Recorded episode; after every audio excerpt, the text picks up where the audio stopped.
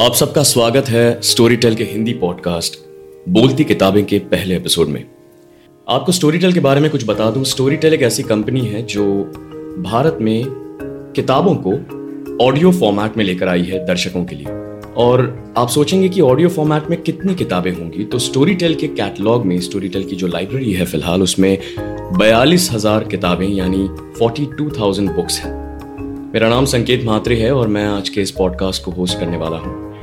आज का ये पॉडकास्ट काफ़ी ख़ास है। हमारे साथ ऑथर शिखा सिंह हैं और वॉइस एक्टर सुमित कौल हैं। ये बात करने वाले हैं स्टोरीटेल ओरिजिनल बुक तबाही के बारे में। पर इसके पहले मैं आपको बता दूं, स्टोरीटेल कुछ इनिशिएटिव्स, कुछ प्रोजेक्ट्स कर रहा है श्रोताओं को एक बार फिर से किताबों की ओर लाने के लिए। जैसे जैसे टेक्नोलॉजी एडवांस होती जा रही है, हम किताबों से थोड़ा दूर होते जा रहे हैं, उनसे हमारा नाता टूटता जा रहा है। स्टोरीटेल कोशिश करता है अलग अलग प्रोजेक्ट्स, अलग अलग इनिशिएटिव्स से ये रिलेशनशिप एक बार फिर से पुख्ता करने की। एक इनिशिएटिव है जिसका नाम है लिसनिंग क्लब, जो स्टोरीटेल ने हाल ही में पुणे में लॉन्च किया था, जिसमें दर्शकों को, श्रोताओं को एक मौका दिया जाता है उनके favourite authors, publishers, Storytel voice actors से बात करने का, उनसे रूबरू होने का, सवाल जवाब करने का। इसके अलावा स्टोरीटेल अलग अलग इनिशिएटिव्स भी ले रहा है कंटेंट क्रिएशन में, जिससे आज हम, जो हमारा मेन टॉपिक है तबाही जिसकी हम बात कर रहे हैं, ये एक स्टोरीटेल ओरिजिनल्स है। अब स्टोरीटेल ओरिजिनल्स होता ये है कि ये किताबों से थोड़ा सा हटके है, क्योंकि इसमें जो हमारे लेखक हैं या लेखिका हैं वो एक्सक्लूसिवली इसे ऑडियो फॉर्मेट में लिखते हैं। मेरा कहने का मतलब है कि ये कहानियाँ पहले सुनने के लिए बनाई जाती हैं और उसके बाद पढ़ने के लिए। तो आज हम बात करने वाले हैं एक ऐसे ही खूबसूरत स्टोरीटेल ओरिजिनल की, जिसका नाम है तबाही। मैं स्वागत करना चाहूँगा शिखा सिंह जी का और सुमित कौल जी का। Hi guys. Hi, Sanket, how are you? I'm good. How are you, Shikha? Very good. Sumit, आप कैसे हैं? बिल्कुल ठीक हूँ। नमस्कार। सबको मेरा नमस्कार। तो मैं आपको बता दूँ, शिखा जी बहुत ही मंझी हुई राइटर हैं। इन्होंने कई चीज़ें लिखी हैं, ये शोज़ वगैरह भी लिखती हैं, ये स्टोरीज़ लिखती हैं। सबसे अच्छी बात इनकी ये है ये कविताएँ भी लिखती हैं बहुत खूबसूरत सी, जिनका शायद हम हल्का सा जिक्र तबाही में भी देखेंगे। बिल्कुल। और सुमित जी की मैं अगर बात करूं तो ये बहुत ही टैलेंटेड वॉइस एक्टर हैं, कई सालों से इंडस्ट्री में हैं और कमाल के प्रोजेक्ट्स को इन्होंने लीड किया है। सुमित, आप कुछ बताना चाहेंगे इस बारे में? हाँ, एक्चुअली जब मैंने शुरुआत की थी एज अ वॉइस एक्टर, तो मैंने कभी सोचा नहीं था कि मैं इस मुकाम पर आऊँगा जहाँ मुझे एक ओरिजिनल कहानी को अपनी आवाज़ में अंजाम देने का मौका मिलेगा। बट हाँ, एक काफ़ी लंबी मुहिम रही है, कई चीज़ें की हैं, कई लोगों के साथ जुड़ा हूँ एज अ वॉइस एक्टर, चाहे वो एनिमेशन हो, सीरीज़ हो या फिल्म्स हो। और ये एक बहुत नया, एक नए तरीके का काम है at the end of the day from a voice actor. I am sure आप भी जानते हैं, आप भी शायद आप भी इससे जुड़ चुके हैं। बिल्कुल, एज अ वॉइस एक्टर खुद संकेत, क्योंकि यहाँ आप जैसे बाकी हर चीज़ में जब आप किसी और को आवाज़ दे रहे हैं, राइट, आपके पास दोनों तरफ लाइनें खिंची होती हैं जी, यानी उसके अंदर ही आपको जो करना है वो करना है। लेकिन यहाँ पर आपके अंदर के अभिनेता को भी कुछ दर्शाने का मौका मिलता है, तो वो एक बहुत ही कमाल का एक्सपीरियंस रहता है। बिल्कुल सही। तो सुमित जी ने शिखा जी के शब्दों को जान दी है तबाही नाम के रोमांटिक थ्रिलर के साथ। अब तबाही की अगर हम बात करें तो ये कहानी है राजवीर और सुनैना की। राजवीर जो एक बहुत ही जोशीला नौजवान है, एक जर्नलिस्ट है, जो एक कहानी की तलाश में लोनावला आ जाता है, जहां उसकी मुलाकात सुनैना से होती है। आगे क्या होता है, ये कहानी हमें कहां ले जाती है, हम बात करेंगे आज शिखा और सुमित जी से और जानेंगे इसके बारे में थोड़ा बहुत। तो शिखा, मैं तुमसे जानना चाहूँगा कि तबाही की कहानी क्या है। मतलब वैसे देखा जाए तो किसी भी चीज़ की शुरुआत तबाही से नहीं की जाती, लेकिन आज हम ऐसा ही करने वाले हैं। तो मैं जानना चाहूँगा, हमारे दर्शक जानना चाहेंगे कि तबाही की कहानी क्या है तुम्हारे शब्दों में। देखिए, मैं आपको पूरी कहानी तो नहीं बता सकता। एब्सोल्युटली, आपको पूरी किताब सुनी। बिल्कुल सुनेंगे, लेकिन तो देखिए, बात ऐसी है कि ये कहानी है दो लोगों की, उनके रिश्ते की और मोहब्बत की। आप इसे थ्रिलर कह लें, लेकिन मैं तो हमेशा ये कहूँगी कि ये मोहब्बत की कहानी है, राजवीर और सुनैना की मोहब्बत। तबाही इसलिए नाम है कि हर मोहब्बत उतनी खुशनुमा नहीं होती। बिल्कुल, कुछ चीज़ें हमें बहुत मुश्किल से मिलती हैं और कभी कभी हमें मोहब्बत का एहसास तब होता है जब वो हमारे पास नहीं हो। बिल्कुल सही। या तभी उसकी कीमत समझती है, उसकी कीमत समझ में आती है। और कोई कोई मोहब्बत आपको तबाह भी कर सकती है। क्या बात है। तो मुझे बताइए कुछ इन कैरेक्टर्स के बारे में, राजवीर के बारे में आप क्या कहेंगी? राजवीर, अगर मैं आपको बताऊं तो राजवीर एक 24 साल का जर्नलिस्ट है, दिल्ली में रहता है, उसका पहला जॉब है अभी अभी, और बहुत सिंपल सा लड़का है, कोई इनहिबिशंस नहीं है ज़िंदगी में, लिव लेट लिव की फिलॉसफी है उसकी, जैसे हर आजकल के नौजवान होते हैं वैसा है वो। और वो स्ट्रगल कर रहा है ज़िंदगी में कुछ बनने की, और चूँकि वो इतना एम्बिशियस नहीं है तो उसके पीछे सब लोग पड़े रहते हैं। उसके जो फादर है वो बहुत ही डेकोरेटेड मिलिट्री ऑफिसर हैं, तो बहुत डिसिप्लिन्ड है, पर उनका बेटा बिल्कुल भी ऐसा नहीं है। वो जर्नलिस्ट बनना चाहता है, और जर्नलिस्ट भी बहुत कमाल का नहीं है, तो ऑफिस में भी डांट पड़ती रहती है उसे कि कुछ कर तो रहे नहीं हो तो बस। तो फाइनली उसके पास ऑप्शन नहीं है, उसका जॉब जाने वाला है, तो उसे एक ऐसी कहानी लेकर आनी है जिससे वो अपना जॉब बचा सके। अच्छा। और वो कहानी है सुनैना। तो सुनैना से मिलने फिर लोनावला आता है।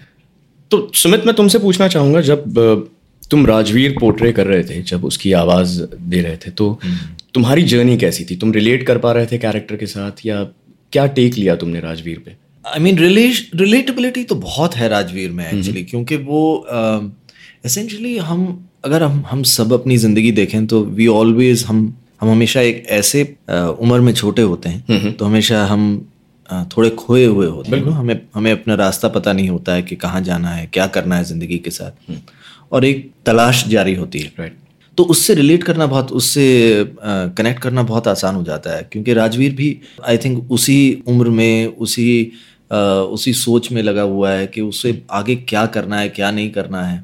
तो रिलेटेबिलिटी की कोई प्रॉब्लम नहीं थी। लेकिन उसका एक चीज़ जो मुझे चैलेंजिंग लगी, मैं कह सकता हूँ इसमें, कि शिखा ने जो इस कहानी को लिखा है, इसके हम कई फिल्में बना देते हैं कि पहली नज़र में प्यार हो जाना, और उस तरह की चीज़ें, बट आजकल के वक्त में यूथ में उस तरह का जो एक पागलपन है, जो एक जज्बा है, बिल्कुल आसानी से देखने को नहीं मिलता। शायद कहीं मिल जाए, कहीं ना मिले। तो वो जब आपको एक 24 साल के लड़के में दिखता है, तो जो चीज़ जिससे आप बहुत इजीली रिलेट नहीं कर पा रहे हैं, यू नो, कि जब मैं अपने आप को देखता हूँ, जब मैं 24 साल का था, क्या मैं इतना ज़्यादा पैशनेट था? करेक्ट। क्या यू नो, क्या मैं प्यार में पागल हो सकता था? करेक्ट। और मुझे तो नहीं याद है, मतलब हाँ मैंने प्यार किया, लेकिन क्या मैं अपने आप को खो सकता था? बिल्कुल। तो वो रिलेट करने में मुझे थोड़ा सा पहले शुरुआत में दिक्कत हुई, बट वो मेरे लिए एक आई ओपनिंग एक्सपीरियंस भी रहा है, क्योंकि मैं उसके साथ अपने अंदर के राजवीर को भी ढूंढ पाया। क्या बात। मेरे ख्याल से वही उस कैरेक्टर को ज्यादा खूबसूरत भी बनाता है। बनाता है, बिल्कुल बनाता है। उसके अलावा मतलब what caught my eye was Sunaina का कैरेक्टर मुझे बहुत मिस्टीरियस लगा शिखा। एक तो she is not your run of the mill kind of girl, इसे आम नेक्स्ट डोर गर्ल नहीं है वो, बिल्कुल भी नहीं। तो मुझे सुनैना के बारे में कुछ बताइए प्लीज। सुनैना 35 साल की है। राइट। बहुत खूबसूरत नहीं है, बहुत खूबसूरत नहीं है, लेकिन फिर भी बहुत अट्रैक्टिव है। अच्छा। क्योंकि वो पर्सनालिटी वैसी है। जिंदगी में बहुत कुछ देखा है उसने, बहुत कुछ सहा है, तो वो जो चीज़ें हैं वो उसके अंदर कहीं ना कहीं कैद है। राइट। और कहते हैं ना कि जब हरा होता है तो उसे बहुत संभाल के उठाना होता है। बिल्कुल। तो सुनैना कुछ वैसी ही है, समझदार है, और लेकिन दिल से जीती है। अच्छा। उसकी कमज़ोरी ये है कि वो अपने दिल के हाथों बहुत मजबूर है। समझदारी वगैरह सब अपनी जगह है, लेकिन बात जब मोहब्बत की आती है तो फिर मोहब्बत सिर्फ टूट के ही की जा सकती है, ऐसा मेरा भी मानना है। इसलिए चाहे राजवीर हो चाहे सुनैना, दोनों ही टूट के मोहब्बत करते हैं। और फिर तो मुझे जहाँ तक समझ में आ रहा है, ऐसा तो है कि प्रीडोमिनेंटली ये एक प्रेम कहानी का एलिमेंट तो है इसमें, मतलब प्यार तो भरा हुआ है, बट इसके अलावा there is something else that I get a sense of. वो क्या है? What is that genre that the story also speaks of? See, it's a romantic thriller. अच्छा। If I put it in a genre, if I categorise it, there is lot of suspense, there is lot of mystery around it, बिल्कुल around Sunaina, that Rajveer is trying to discover, right? तो वो itself Rajveer की एक journey है सुनैना को जानने की, सुनैना के बारे में जानने की। और फिर जैसे कि हमने टीज़र में बताया कि सुनैना की डेथ हो जाती है, राइट, ओह ओके, उसके बाद राजवीर को क्या पता चलता है, करेक्ट, और इसमें एक बहुत बड़ा एक स्कैंडल है जो इन्वॉल्व है, जो राजवीर को बाद में पता चलेगा। तो अब देखिए क्यूरियोसिटी बढ़ती जा रही है धीरे धीरे, and it's a good thing कि आपने मेंशन किया टीज़र। स्टोरीटेल के फेसबुक पेज पर तबाही का टीज़र ऑलरेडी अपलोड हो चुका है, चेक इट आउट। मुझे तो वही देख के इतना इंटरेस्ट आ गया कि I can't wait to listen to the episodes when they are coming out. But अगर मैं आपसे पूछूं शिखा, तो आपका फेवरेट जॉनर क्या है, मतलब आप क्या लिखना पसंद करती हैं आमतौर पर? मैं एक्चुअली जॉनर्स में ज़्यादा बिलीव करती नहीं हूँ। अच्छा। मैं इसके कम्प्लीटली अगेंस्ट हूँ। मुझे लगता है कि कहानियाँ लोगों की और रिश्तों की होती हैं। बिल्कुल। कोई भी कहानी हो, चाहे बंदर या शेर की हो, राजवीर सुनैना की हो, हीर रांझे की हो, किसी की भी हो, कहानी हमेशा रिश्तों की होती है। क्या बात। अब उनके बीच क्या होता है या वो किस हालात में होते हैं, वो आपका एक जॉनर बन जाता है। अच्छा। तो इसलिए मैं रिश्तों की कहानियाँ लिखती हूँ, लोगों की कहानियाँ लिखती हूँ, फिर जॉनर कोई भी हो। क्या बात है। और सुमित, अगर मैं आपसे पूछूं तो आप किस तरह की कहानियाँ सुनना या अब पढ़ना पसंद करते हैं, या नरेट करना आपको किस तरह की कहानियाँ पसंद आएगा? जैसा कि अभी एक्चुअली शिखा ने कहा, बिकॉज कोई भी कहानी देख लें तो वो इंटरपर्सनल रिलेशंस, लोगों के रिश्तों पर ही आधारित होती है। उसके अलावा अब अगर वो नहीं होगा तो उसमें ड्रामा नहीं होगा, उसमें कॉन्फ्लिक्ट नहीं होगा। तो उन रिश्तों को सलीके से निभाना एज एन एक्टर वो बहुत ज़रूरी हो जाता है। सी आप ड्रामेटाइज तो बहुत आसानी से कर सकते हैं किसी चीज़ को, लेकिन रिश्ते के जो नुआंसेस, जो छोटी छोटी दलीलें होती हैं लोगों के बीच, यू नो, मतलब प्यार तो प्यार है, लेकिन हर प्यार एक समान हो ये ज़रूरी नहीं है। बिल्कुल नहीं। हर रिश्ता, हर प्यार का रिश्ता एक समान हो ये ज़रूरी नहीं है। बिल्कुल। इसलिए आई फील वो नुआंस समझना, वो छोटी छोटी चीज़ें समझना कि अगर राजवीर सुनैना से प्यार करता है तो उसकी वजह अलग है, और सुनैना जब राजवीर से प्यार करती है तो उसकी वजह टोटली अलग है। वो राजवीर का प्यार को देखने का अंदाज अलग है सुनैना का, लेकिन वो दोनों एक दूसरे से प्यार करते हैं। अगर ऐसा हो जाए, मैं कह रहा हूँ, तो एक बड़ा, मतलब दोनों प्यार में हैं लेकिन वो प्यार को अलग तरीके से देखते हैं। दोनों के नजरिए, दोनों साथ में हैं, बिल्कुल, लेकिन तो वो उस चीज को हमेशा, आप एक कॉमन प्लेटफॉर्म पर हैं, आप साथ में हैं, आप हर चीज को मिलकर देखना चाहते हैं, और फिर भी आप एक ही चीज को देखने का नजरिया आपका अलग है। बिल्कुल। तो उस चीज को जब आप एज अ वॉइस एक्टर आपको दर्शाना होता है, तो उसमें सबसे ज्यादा जो मजा जो आता है, उस चीज को करने में मजा आता है कि आप, इनफैक्ट अपनी आवाज दे रहा था उस समय, मुझे आई थिंक शुरुआत में एक थोड़ा सा, क्योंकि इसमें सुनैना की जो एक प्रेजेंस है वो एक बहुत ही सरियल प्रेजेंस है, यू नो, बहुत ही कमाल की प्रेजेंस है। लिखावट, मतलब इट्स ब्यूटीफुल। सभी को ये कहानी सुननी चाहिए। मतलब मैं इसलिए नहीं कह रहा हूँ क्योंकि मैंने इसे कहा, बिकॉज ये कहानी है ही लिखी इतनी अच्छी है, बट वो सरियल जो प्रेजेंस है, आप जैसे एक बहुत ही एक हम कहते हैं एक मैच्योरिटी, जो आप एक आम जिंदगी की जो मैच्योरिटी होती है, आप जिंदगी के उतार चढ़ाव झेल कर, लेकिन जो दिल टूट कर जो मैच्योरिटी आती है, तो वो मैच्योरिटी, और उस चीज़ को अगर आप आम तौर पर जब दिल टूटता है तो कई लोग खुद टूट जाते हैं, लेकिन वो कुछ लोग जो दिल टूटने के बाद भी बिखरते नहीं, सुनैना मुझे उनमें से कुछ लगी, और वो अपने आप में बहुत ही ज़्यादा अमेजिंग एक्सपीरियंस रहा है उस चीज़ को महसूस कर। अब उस चीज़ को डिपिक्ट करना एज अ मेल, अब मैं एक, यू नो, तो अब मैं एज, यू नो, मैं सुनैना का किरदार निभा रहा हूँ एज अ मैन, लेकिन मुझे एज अ लेडी उसे डिपिक्ट करना है, और सिर्फ उसकी लेडी लाइक क्वालिटीज को ही नहीं लाना है, बट उस टूटे हुए दिल के बाद न बिखरी हुई सुनैना को प्रेजेंट करना है। तो वो एक बहुत बड़ा चैलेंज था, यू नो। आई थिंक काफी वक्त तक ये सोचा जा रहा था, क्या वो आवाज़ मुझे ही करनी चाहिए या वो आवाज़ किसी और से कराएं, यू नो, कि एक फीमेल। हाँ, तो ये मैं बहुत ज़्यादा खुश हूँ कि मैंने जो मैं जिस तरह सुनैना बन पाया, वो एक्सेप्ट स्टोरीटेल शिखा को पसंद आया, बहुत पसंद आया। और एक्चुअली सुमित की आवाज़ ने एक्चुअली जस्टिस किया है, क्योंकि मैं, जब आप कुछ भी लिखते हैं, मैं क्या, आई एम श्योर कोई भी राइटर जब कुछ लिखता है तो हम बड़े इमोशनल हो जाते हैं अपनी चीज़ों को लेकर, अपनी कहानी को लेकर, स्पेशली तबाही को लेकर, क्योंकि मुझे ऐसा लगता है कि मैं राजवीर को जानती हूँ। अच्छा। मुझे ना दुख होता है जब राजवीर के साथ कुछ बुरा होता है। मतलब मुझे याद है बहुत बार डिस्कशंस के बीच में मैंने ऐसे आके बोला है कि मैं बहुत बुरी हूँ, मैंने राजवीर के साथ ऐसा किया है। अच्छा। इस एपिसोड में तो मुझे बहुत बुरा भी लगता है। तो मेरे लिए राजवीर सुनैना लोग हैं जिन्हें मैं जानती हूँ। करेक्ट। और कहीं ना कहीं मैंने उनकी ज़िंदगी में बहुत कुछ मेरी वजह से घटा है। एब्सोल्युटली। तो इसलिए जब उसको वॉइस देने कोई ये बात हुई कि कोई वॉइस देगा तो मैं बहुत इमोशनल इस चीज़ को लेकर। तो जब सुमित से हम मिले, हमने इस बारे में बात की, तो आई वॉज सैटिस्फाइड कि चलो ही अंडरस्टैंड्स द स्टोरी। वो समझते हैं, जो जैसे उन्होंने कहा कि दिल टूटने के बाद जो बिखरी नहीं वो सुनैना, इसको उन्होंने डिपिक्ट किया और बहुत बहुत अच्छे से किया है। मैं बहुत ही खुश हूँ उससे, बहुत ही प्यार से उन्होंने बताया। अच्छा शिखा, जैसे कि मैंने पहले कहा था, ये सुनैना का जो कैरेक्टर है ये सिंपल नहीं है, ये लेयर्ड कैरेक्टर है, ये एक मिस्टीरियस कैरेक्टर है। She is not your average woman. मुझे बताइए क्या है वो चीज़ें इसके बारे में जो स्पेक्यूलेशंस हैं, जो रूमर्स हैं, जो इस कैरेक्टर को हटके बनाती हैं थोड़ा सा। देखिए, सुनैना एक बहुत बड़े से लैविश बंगले में रहती है अकेले, कोई काम नहीं करती। अच्छा। कोई उसके बारे में कुछ जानता नहीं है। तो बहुत सारे सवाल हैं उसके इर्द गिर्द कि वो कैसे अफोर्ड कर रही है वो लाइफस्टाइल। राइट। पहला तो ये सवाल है।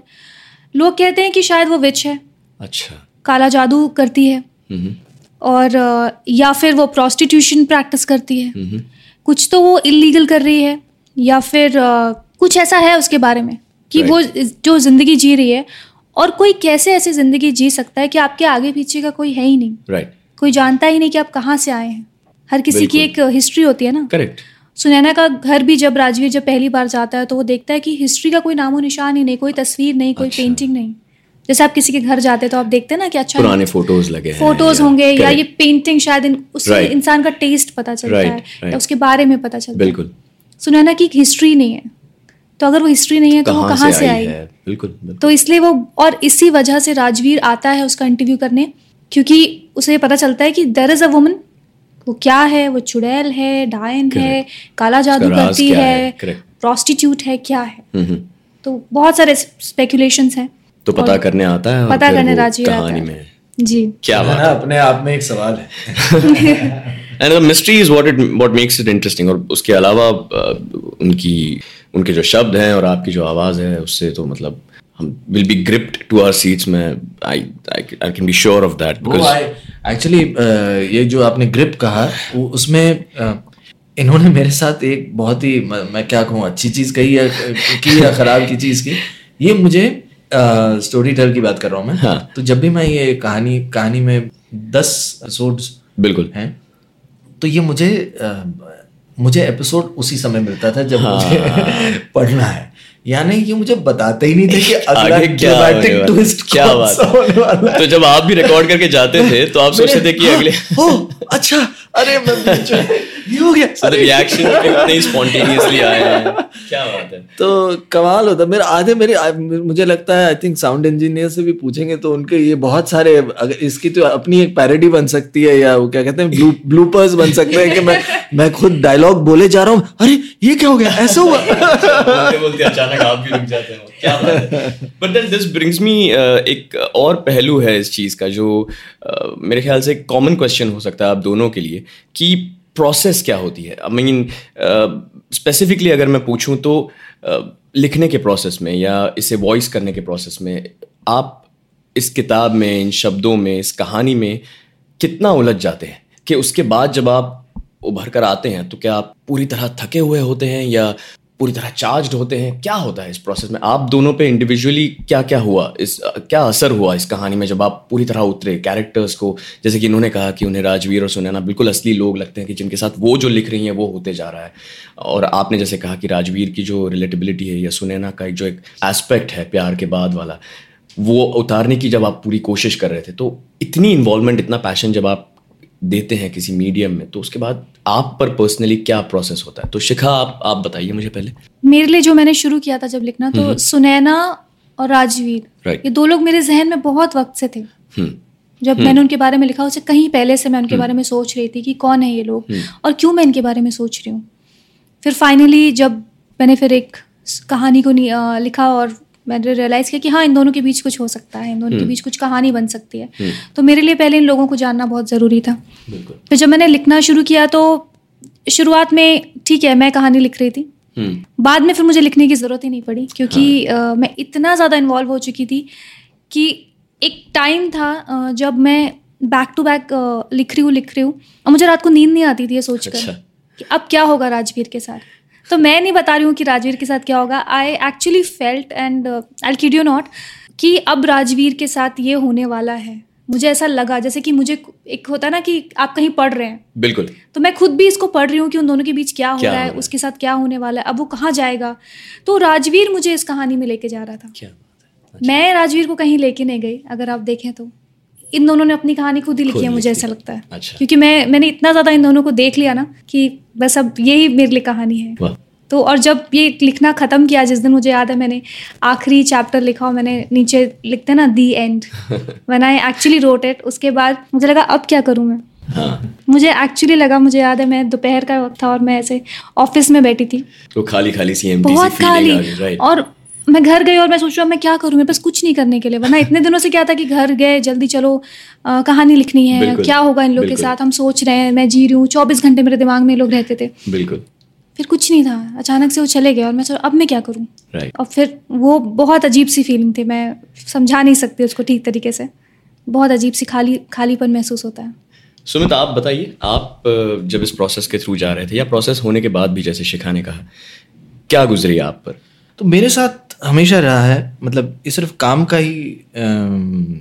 में ही नहीं, लाइफ में भी, जिंदगी में भी, मुझे हमेशा रिजल्ट या जो अंत में जो मिलने वाला है, जो यू नो जो गोल है, वो उतना एक्साइट नहीं करता जितना प्रोसेस करता है. अच्छा. एक्साइट करता है. Right right. तो उस वजह से मैं बहुत ज़्यादा अटैच नहीं हो जाता हूँ किसी भी चीज़ से, क्योंकि इसका अंत क्या होगा किसको पता, यू नो. और इस केस में तो बिल्कुल नहीं पता. उसी दिन का एपिसोड उसी दिन मिल रहा था, बिल्कुल. तो एक्चुअली नहीं पता था. एंड आई वाज हैप्पी, मुझे बहुत अच्छा लग रहा था, क्योंकि मुझे मौका मिल रहा था उस प्रोसेस को एंजॉय करने का. और मैंने ये हमेशा देखा है अपनी जिंदगी में, जब जब मैं किसी चीज में पूरी तरीके से इन्वॉल्व हुआ, राइट, उससे मैं हमेशा निखर कर निकला हूँ. Right right. मतलब जैसे आपने कहा कि थकान महसूस, आई फील ये जो थकान वाला जो सिलसिला है ना, वो तभी होता है जब आप उससे कुछ उम्मीद रख रहे होते हैं. जब आपकी नजर फिनिशिंग लाइन पर होती है ना, तब थकान महसूस. ये फिनिश लाइन कब आएगी, यू नो, वो आखिरी, वो गोल, वो कब मैं पहुंचूंगा. जब आप उसके बारे में नहीं सोच रहे होते हैं और आप हर उस लाइन को एंजॉय करके बोल रहे होते हैं या उस कैरेक्टर को जी रहे होते हैं, राइट, वो अपने आप में ही एक गोल हो गया ना, वो अपने आप में ही आपने जी लिया उस चीज को. तो जब भी मैंने ऐसा किया है, मुझे कभी थकान महसूस नहीं हुई है या किसी भी तरह का खालीपन महसूस नहीं हुआ. मैं हमेशा भरा रहता हूँ, बिल्कुल. इट्स जब अगर मैं पूरे, यू नो, कोई कभी कुछ काम जो होते हैं वो आपको for the sake of it करने पड़ते हैं, यू नो, कि मतलब आप उस चीज से बहुत ज्यादा प्रभावित नहीं है, उस चीज से ज्यादा इंटरेस्टेड नहीं हूँ उस काम को, लेकिन करना है तो करना है. उस चीज़ में हमेशा आप, ऐसा नहीं है कि उस चीज़ को आप कम इंटेंसिटी से करते हैं तो पूरी तरीके से, बिल्कुल. वो मैंने हमेशा सीखा है कि आप काम में दें तो अपना सब कुछ दें, लेकिन उसके बाद कभी कभी वो क्या कहते हैं, वो थकान कभी महसूस होती है, क्योंकि आप उसमें आपने अपना सब कुछ दे तो दिया, लेकिन आप पूरी तरह से इन्वॉल्व नहीं हो पाए, जो इसमें नहीं हुआ. मतलब ये आई थिंक जब भी मैं हल्का सा छूटता गया, कहानी ने मुझे वापस उसमें, बिल्कुल, मैं इसका श्रेय शायद ज़्यादा अपने इस प्रोसेस के लुभाव से ज़्यादा मैं कहानी को इसका श्रेय देना चाहूँगा कि वो आपको इन्वॉल्व रखती है, यू नो, आपको हमेशा. वही मैं कह रहा था ना कि हर, और ये सिर्फ ऐसा नहीं है कि सिर्फ हर एपिसोड के एंड में झटका लगता था, एपिसोड के बीच में चल रहा था ये क्या हो गया. हाँ. और मुझे याद है मैं कितनी बार मैं स्टूडियो से बाहर निकल के मैं जाके पूछा था ये क्या लिख दिया, ये क्यों हो गया. जैसे ये कह रही है ना कि आप इतना उन कैरेक्टर्स के साथ इन्वॉल्व हो जाते हैं कि अरे ऐसा क्यों हुआ इसके साथ, ओहो ये नहीं होना चाहिए, मतलब ये था इसका राज. तो वो जो खुलासे होते हैं, बहुत मजा आया उसको करने में. तो कितनी दिलचस्प बात है कि जो लेखिका हैं और जिन्होंने इस किताब को आवाज़ दी है, स्टोरीटेल ओरिजिनल को आवाज़ दी है, दोनों ही हर मोड पर उतने ही एक्साइटेड थे कहानी को लेकर कि आगे इन कैरेक्टर्स के साथ क्या होने वाला है। तो आप अंदाज़ा लगा सकते हैं कि ये किताब जब स्टोरीटेल ओरिजिनल पर आप सुनेंगे तो आप कितने एक्साइट होंगे हर टर्न पर, हर ट्विस्ट पर कि क्या होगा आगे इस कहानी में। We are all eagerly waiting to hear, तबाही सुनने के लिए हम सब बेसब्री से इंतज़ार कर रहे हैं। तो आखिर में मैं आप दोनों से कुछ एक आखिरी थॉट्स, कुछ पंक्तियां शायद, शिखा अगर आपको कोई, मैं जानता हूँ आप कविताएं बहुत अच्छी लिखती हैं, तो कुछ अगर आपको किताब में लिखी हुई कोई कविता जो, जैसे कि सुनैना की लाइफ में राजवीर है तो हमने बात, कोई और भी है लेकिन उसके लाइफ में, अच्छा मिस्ट्री और बढ़ती जा रही है, मिस्ट्री है, कोई और भी है उसकी जिंदगी में। अच्छा, तो उसी से रिलेटेड दो लाइंस हैं जो मैं पढ़ूंगी आपके लिए, जो किताब में भी हैं। अच्छा। साहिर की बैरागन में इमरोज को क्यों ना चाहूँ, साहिर की बैरागन में इमरोज को क्यों ना चाहूँ, ना चाहूँ बिरहा ना चुनना, मैं दोनों को एक में चाहूँ। क्या बात, बहुत बढ़िया। तो अब देखिए, आप सुनिए तबाही, आपको पता चलेगा कौन साहिर है कौन इमरोज सुनैना की जिंदगी में। सुमित, मैं आपसे भी पूछना चाहूँगा, एनी कंक्लूडिंग थॉट्स, आप क्या बताना चाहेंगे दर्शकों को तबाही के बारे में? तबाही तो मचा दिया बिल्कुल। तो आई थिंक मैं अंत में यही कहना चाहूँगा कि कई बार क्या होता है, जैसे इस कहानी का नाम तबाही जो रखा गया है, हो सकता है उसे सोच कर इंसान सोचे कि आदमी सुनने वाला सोचे कि ये क्या किसी की ट्रेजेडी के बारे में है, लेकिन प्यार में तबाह होना भी तो एक खूबसूरत चीज हो। बिल्कुल। तो तबाही हमेशा बुरी हो ये जरूरी नहीं। बिल्कुल। मतलब हमारे इस क्या कहते हैं, ब्रह्मांड का जो निर्माण हुआ है वो भी तो तबाही से ही हुआ है। तो creation is a result of destruction, right? So तबाही की वजह से ही जो फूल निकलते हैं वो हमने संजोकर एक गुलदस्ते में आपके सामने पेश किया है। क्या बात। तो अगर आपको हमारा ये पॉडकास्ट, अगर हमारा टीजर और इसके बारे में जो हमने कुछ ये जो बहुत ही खूबसूरत पंक्तियां जो अभी शिखा ने आपको सुनाई, उनसे ज़रा भी प्रभाव हुआ है आप पर, तो प्लीज़ प्लीज़ प्लीज़ इसे सुनिए। और ये मेरा वादा है कि आप पहला एपिसोड सुनेंगे तो 10वें तक रुकेंगे नहीं। क्या बात है। स्टोरीटेल ऐप पर आप तबाही स्टोरीटेल ओरिजिनल को सुन सकते हैं। प्लीज़ इसे सुनिए, इसे रिव्यू कीजिए, दोस्तों के साथ शेयर कीजिए। बहुत ही दिल से लिखी हुई और बहुत ही दिल से पढ़ी हुई ये कहानी है। इसके अलावा मैं आपको बताना चाहूँगा, स्टोरीटेल पर जल्द ही अगस्त में रिलीज़ होने वाली है कहानी लाल इश्क, जिसे लिखा है पीयूष श्रीवास्तवा ने और जिसे नरेट किया है वॉइस आर्टिस्ट त्रिलोक जी ने, जो एक 18 साल की बंजारन लड़की की कहानी है, जिसका नाम भी इत्तफाकन सुनैया है, सुनैना नहीं बट सुनैया है। और ये उसकी ज़िंदगी की कहानी है, उसके विद्रोह की कहानी है। ऐसी कई कहानियाँ लेकर हम आपसे जल्द ही रूबरू होंगे।